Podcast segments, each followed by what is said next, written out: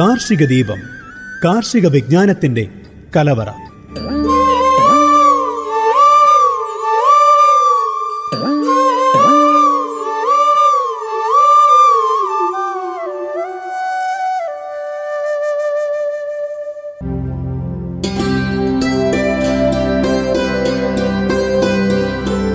നമസ്കാരം. Global radio ninety one point two F M എല്ലാ പ്രിയപ്പെട്ട ശ്രോതാക്കൾക്കും കാർഷിക ദീപത്തിലേക്ക് സ്വാഗതം. കാർഷിക ദീപത്തിൽ കൂടെയുള്ളത് ദീപ. ഇന്ന് കാർഷിക ദീപത്തിൽ പറയാൻ പോകുന്നത് നെല്ലിനെ ബാധിക്കുന്ന പ്രധാന കീടങ്ങളെയും രോഗങ്ങളെയും കുറിച്ചാണ്.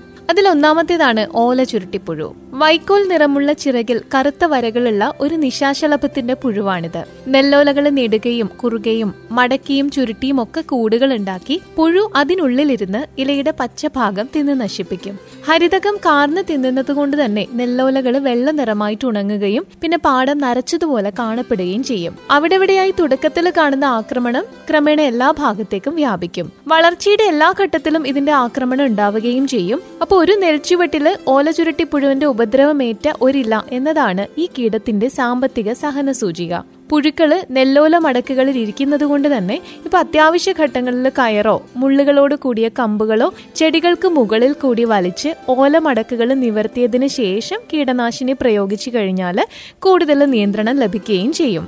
അതുപോലെ അടുത്തതാണ് തണ്ടുതുറപ്പൻ പുഴു. ഈ വയലുകളിലൊക്കെ കാണപ്പെടുന്ന മഞ്ഞ നിറത്തിലുള്ള ഒരു നിശാശലഭം ഉണ്ടല്ലോ അതിന്റെ പെൺകീടത്തിന് മുൻചിറകുകളിൽ ഓരോ കറുത്ത പൊട്ടുണ്ടാവും. ഇലകളുടെ മുകളിൽ അഗ്രഭാഗത്ത് ഈ ശലഭം മുട്ടക്കൂട്ടങ്ങൾ നിക്ഷേപിക്കും. ഒരു മുട്ടക്കൂട്ടത്തിൽ അൻപത് മുതൽ എൺപത് മുട്ടകളും ഉണ്ടായിരിക്കും. മുട്ടകൾ വിരിഞ്ഞിറങ്ങുന്ന പുഴുക്കൾ നെൽച്ചെടികളുടെ തണ്ടിനുള്ളിലെ തുളച്ചു കയറി കോശങ്ങൾ തിന്നു നശിപ്പിക്കുന്നു. പൂർണ വളർച്ചയെത്തിയ പുഴുവിന് മഞ്ഞ കലർന്ന വെള്ള നിറമാണുള്ളത്. സാധാരണയായി ഒരു പുഴുവിനെ മാത്രമേ ഒരു തണ്ടിനുള്ളിൽ കാണുകയുള്ളൂ. പുഴുവിന്റെ സമാധി ദശയും അതായത് ഒരാഴ്ച തണ്ടിനുള്ളിൽ തന്നെയാണ്. ഒരു ജീവിതചക്രം പൂർത്തിയാക്കുവാൻ ഏകദേശം അഞ്ചു മുതൽ ആറാഴ്ചകൾ വേണ്ടി വരികയും ചെയ്യും. നെൽച്ചെടിയുടെ ഇളം പ്രായത്തിലാണ് ഈ പറഞ്ഞ തണ്ടുതുരപ്പന്റെ ആക്രമണം ഉണ്ടാകുന്നതെങ്കിൽ നടുനാമ്പ് മഞ്ഞളിച്ചുണങ്ങിപ്പോകും. ഇതിനെ നടുനാമ്പ് വാട്ടം എന്നും പറയുന്നുണ്ട്. കതിര് വന്നതിന് ശേഷം ഉണ്ടാകുന്ന ആക്രമണ ലക്ഷണമാണ് വെൺകതിര്. ഞാറ്റടിയിലും ചിനപ്പുകൾ പൊട്ടുന്ന സമയത്തും ആക്രമണം അഞ്ച് ശതമാനത്തിൽ കൂടുതലും. കതിര് വരുന്ന സമയത്ത് പാടത്താകമാനം ഒരു ചതുരശ്ര മീറ്ററിൽ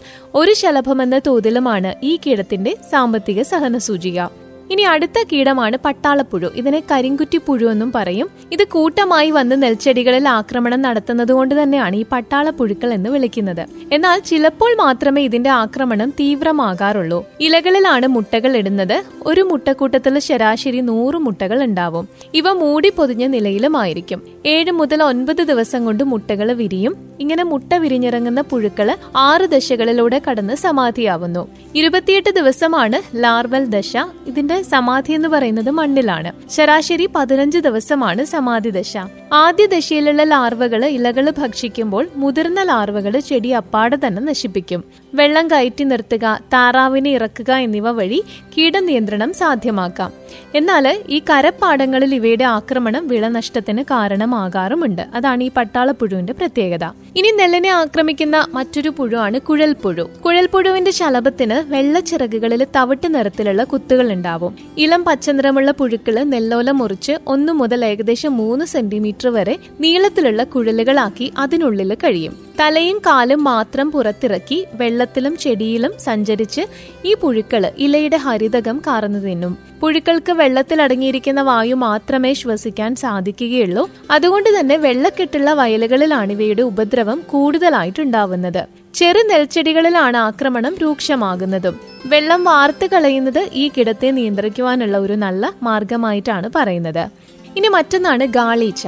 കൊതുകിന്റെ വലുപ്പമുള്ള ഇതിന്റെ പെൺകിടത്തിന് നല്ല ചുവപ്പ് നിറവും ആണിന് ഇളം ചുവപ്പ് നിറവുമാണ്. പെണ്ണീച്ച മൂന്ന് മുതൽ നാല് മുട്ടകൾ വീതം ഇലകളുടെയോ അല്ലെന്നുണ്ടെങ്കിൽ ഇലപ്പോളകളുടെയോ ചുവട്ടിൽ നിക്ഷേപിക്കും. ഒരു പെൺകീടത്തിന് നൂറ് മുതൽ ഇരുന്നൂറ് മുട്ടകൾ വരെ ഇടാനുള്ള കഴിവുണ്ട്. മൂന്ന് നാല് ദിവസങ്ങൾക്കകം മുട്ടകൾ വിരിഞ്ഞിറങ്ങുന്ന പുഴുക്കൾ തണ്ടിന്റെയും ഇലപ്പോളയുടെയും ഇടയിൽ കൂടി തുരന്നു കയറി നെല്ലിന്റെ വളരുന്ന ഭാഗത്തെത്തി ഒരറയുണ്ടാക്കി അതിനുള്ളിലാണ് കഴിയുന്നത്. വളരുന്ന ഭാഗത്തുള്ള പുഴുവിന്റെ ആക്രമണവും അവ ഉൽപ്പാദിപ്പിക്കുന്ന ചില രാസപദാർത്ഥങ്ങളുടെ പ്രവർത്തനവും മൂലം നടുനാമ്പിന്റെ പോള ഒരു നീണ്ട കുഴലായി രൂപാന്തരപ്പെടും. ഇത് വെള്ളിത്തിരി ആനക്കൊമ്പ് കുഴൽക്കണ കാളൻ എന്നീ പേരുകളിലാണ് അറിയപ്പെടുന്നത്. ഇളം പച്ചനിറത്തിലുള്ള ഈ കുഴലുകൾ വെളിയിൽ വരുന്നതോടെ ചിനപ്പിന്റെ വളർച്ച മുരടിക്കും. പുഴുവിന്റെ സമാധി ദശയെന്ന് പറയുന്നതും ഈ കുഴലിനുള്ളിൽ തന്നെയാണ്. ഞാറ്റടി മുതൽ ചിനപ്പുകൾ പൊട്ടുന്ന പ്രായം വരെയാണ് ഈ കീടത്തിന്റെ ആക്രമണം കൂടുതലായിട്ടും കാണുന്നത്. നെല്ലിന്റെ പ്രാരംഭ ദശയിലുള്ള ഗാളീച്ചയുടെ ആക്രമണം മൂലം ധാരാളം പുതിയ ചിനപ്പുകൾ പൊട്ടുമെങ്കിലും അതും ക്രമേണ ആക്രമണ വിധേയമാകുന്നുണ്ട്.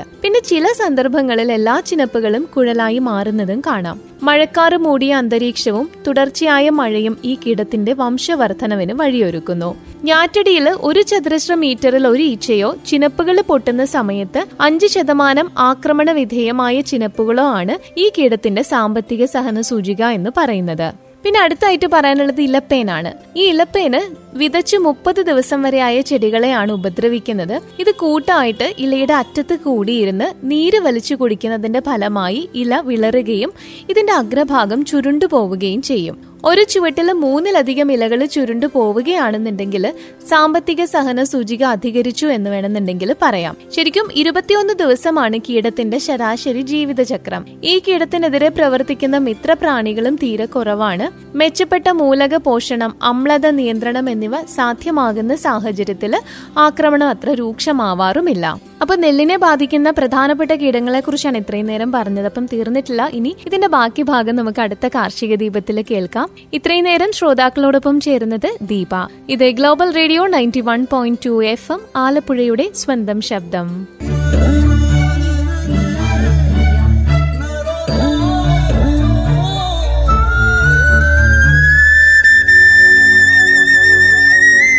കാർഷിക ദീപം കാർഷിക വിജ്ഞാനത്തിന്റെ കലവറ.